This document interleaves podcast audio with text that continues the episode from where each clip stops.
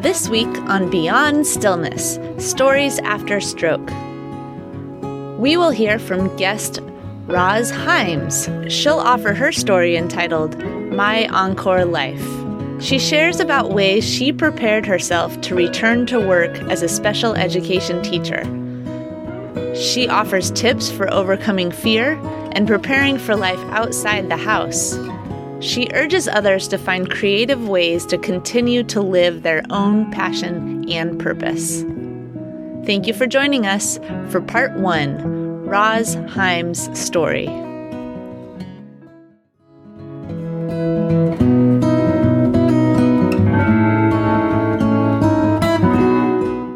Hello and welcome to Beyond Stillness. Stroke offers a powerful, life changing shift in perspective. Each colorful memory creates a parable for life's greater teachings, a compass for journeys ahead, and inspired wisdom for unique growth. This radio show, Beyond Stillness, offers an hour of pause for storytelling and reflection. Ultimately, Beyond Stillness is a welcoming environment that reveres the moment beyond stroke's paralysis. Still moments unite humanity and divinity. I'm your host, Molly Bucola. Today's guest is a stroke warrior. She wears many hats as a military spouse, mother, bonus mom, and duck keeper. She's a CPR survivor, registered behavior technician, special education teacher, RV owner, and one half of the Roz and Clay Show. Today, we welcome Roz Himes. Her story is entitled My Encore Life. But before we begin today, we'll take a moment, a moment of pause as stroke survivors, or stroke warriors, as some call us, we undoubtedly experience obstacles. These obstacles can be daunting. Today, we think about the obstacles we have overcome to this point in our recovery. We acknowledge the preparation, the persistence, and the problem solving we've used to address our difficulties. We are thankful for these characteristics within ourselves that have helped us overcome.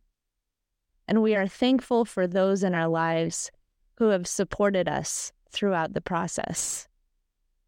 We're thankful for our friends, family, caregivers, therapists, doctors, support groups, all the people who have helped us overcome our own doubt, fears, while pushing through towards, over, around our perceived obstacles.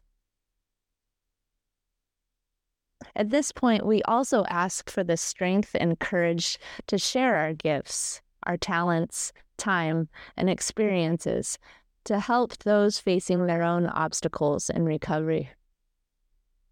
May they too overcome and grow through grace. Romans 8 26 through 30.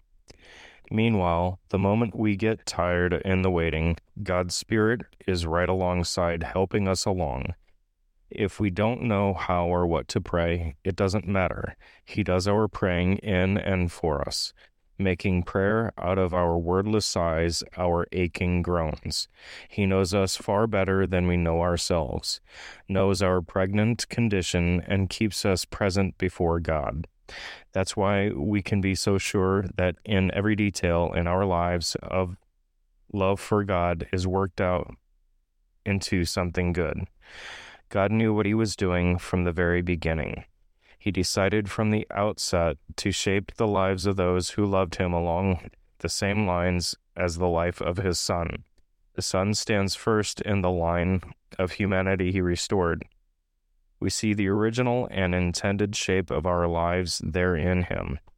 After God made that decision of what his children should be like, he followed it up by calling people by name. After he called them by name, he set them aside on a solid basis with himself. And then, after getting them established, he stayed with them to the end, gloriously completing what he had begun.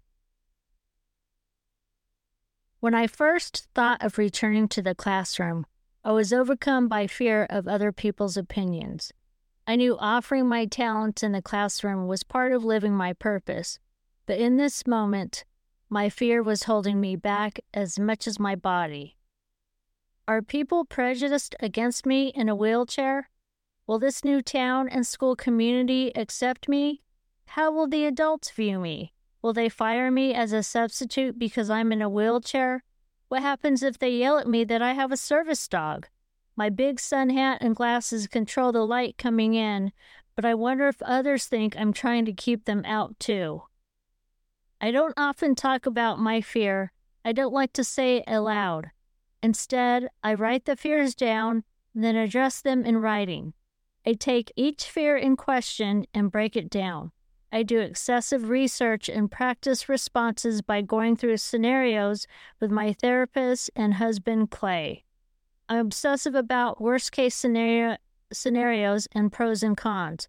So, I do my research and preparation in order to address each. All in all, my mantra is I do my best and let God do the rest. Another helpful approach to my fears is to combat them with friendliness. My fear shows up in random acts of kindness and excessive greetings. Since the stroke, I've become way more outgoing. I give compliments left and right and try to combat fear with optimism too. This is a helpful tool because I tend to take on this persona that envelops me so when people respond kindly, they squash my fear of their opinions. With tools to combat my fear, I knew the next step was just to show up. Finally, after 70 months of therapy, I was ready for the one day when I could return to work. I was ready to return to the classroom where I'm at home fulfilling my purpose. My mission has always been to change the world, one child at a time. You got this, my husband Clay encouraged rather loudly as he unfolded my wheelchair outside the Jeep door. He swung my legs out of the Jeep and I landed both feet on the smooth black top of the sleepy school parking lot. It was a beautiful, crisp November morning. A blanket of yellow and orange leaves covered the football field of our local middle school in Arkansas. This was my first assignment as a substitute teacher, a very different role than the dream career I was forced to leave after suffering a hemorrhagic stroke nearly six years ago.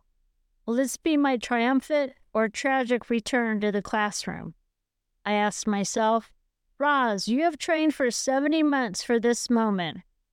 Do it afraid like you've done to every therapy session. Showing up is half the battle. Just show up. The school buses began to file into the bustling middle school. At 7 a.m., it's five hours before my sleep medication naturally wears off. I look at my service dog who signals me to get in my wheelchair. The time has come. November 8, 2023. I scroll through my medical checklist in my head. Med bag, check. Blood pressure watch, check. Travel cup of coconut water with straw, check. Medical alert necklace, check. Cane, check. I confirm Clay included snacks for me in my newly minted substitute bag. I followed Clay into the stream of hustle and bustle towards the school as my heart beat loudly in my throat. I see middle schoolers on both sides of me as I greet, Good morning, good morning, good morning.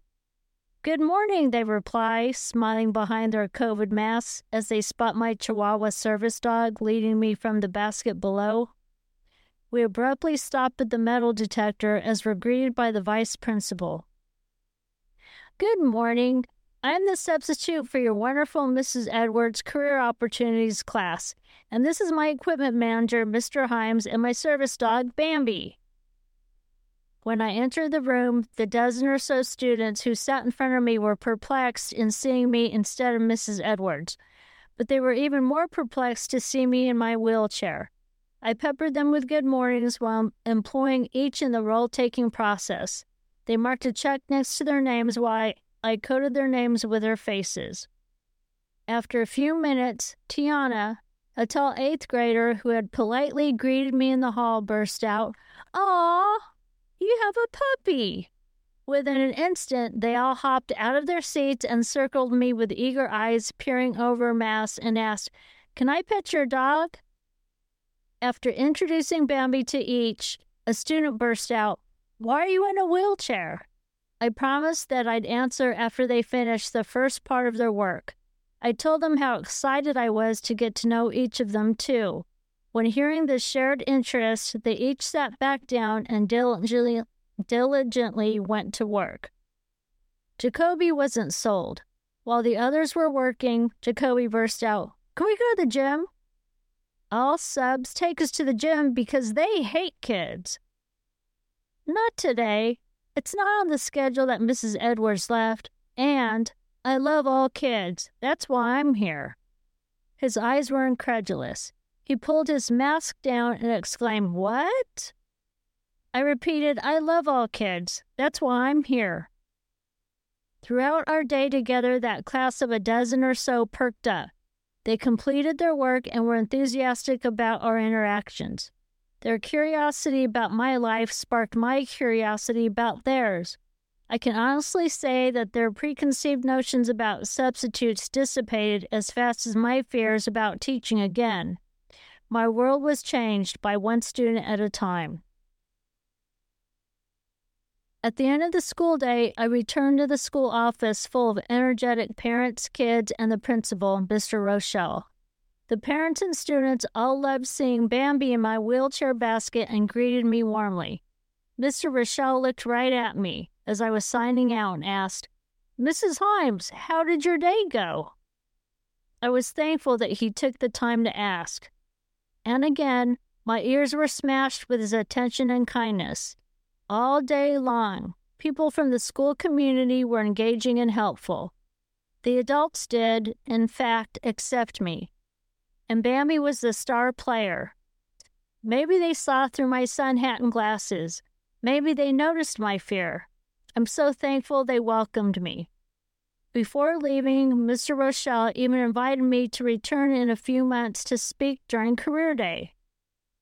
The school sent a note to the substitute agency saying, Mrs. Himes did a really fine job and we'd love to have her back anytime.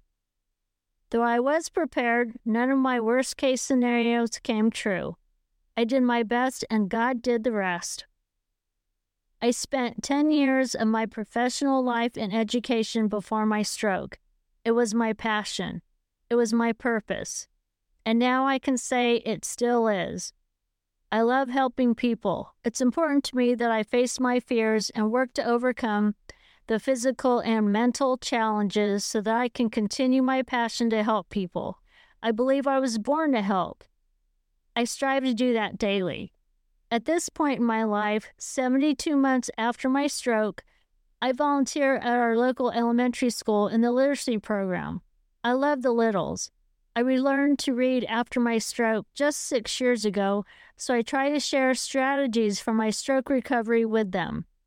We work with syllables and pictures. We explore, learn, and laugh together. The foundation of reading opens whole new worlds to them. When I was little, Reading was my escape to different worlds. In this way, I share my passion for reading and purpose in life with them. I'm also on call for the teachers I worked with in Texas. They often reach out asking advice on how to best support their students with disabilities. I love problem solving. A few years ago, we left Texas for Arkansas, where we bought a lake house. I do miss my school community in Texas, but now I live under the towering pine and white oak trees. When the wind blows through them, it sounds like the wings of angels.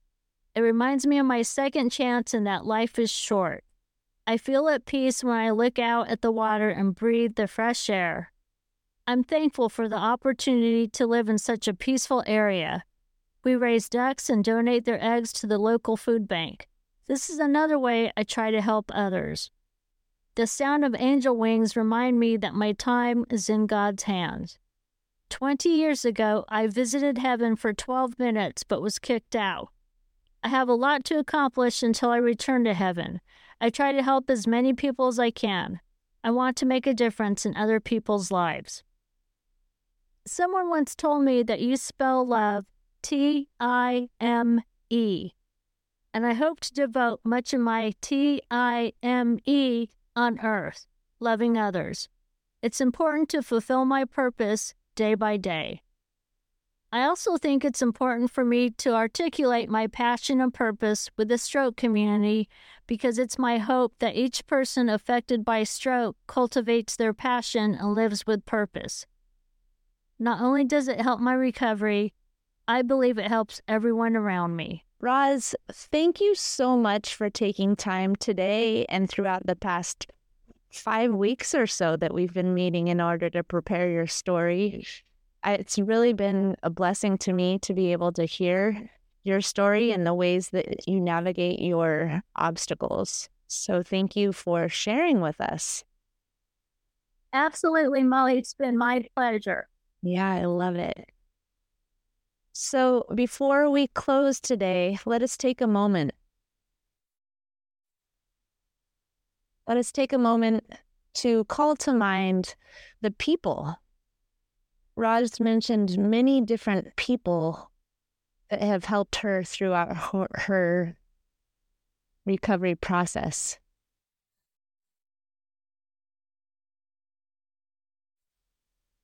Let us send those people thoughts of gratitude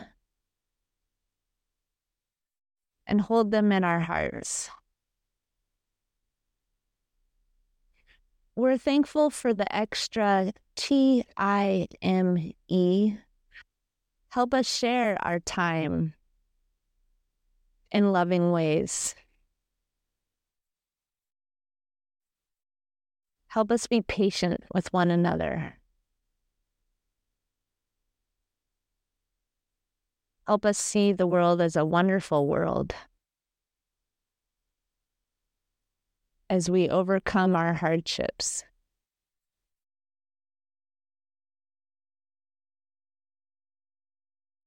May we share our strengths and our talents with other people.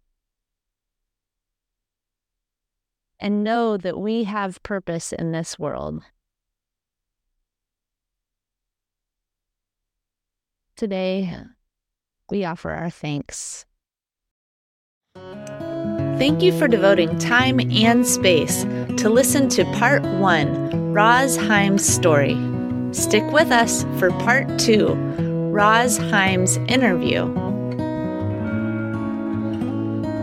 Each colorful memory creates a parable for life's greater teachings, a compass for journeys ahead, and inspired wisdom for unique growth. In this episode of Beyond Stillness, guest Roz Himes offered her story entitled My Encore Life. She shared about ways she prepared herself to return to work as a special education teacher. She offered tips for overcoming fear and preparing for life outside the house. She urged others to find creative ways to continue to live their own passion and purpose. If you enjoyed this moment of pause for storytelling and reflection, please like, share, or subscribe to the Beyond Stillness Stories After Stroke podcast. Again, thanks for listening. And remember, as part of the stroke community, you are more than supportive. You are inspirational. If you've enjoyed this moment of pause for storytelling and reflection, please like, share, or subscribe to the Beyond Stillness Stories After Stroke podcast.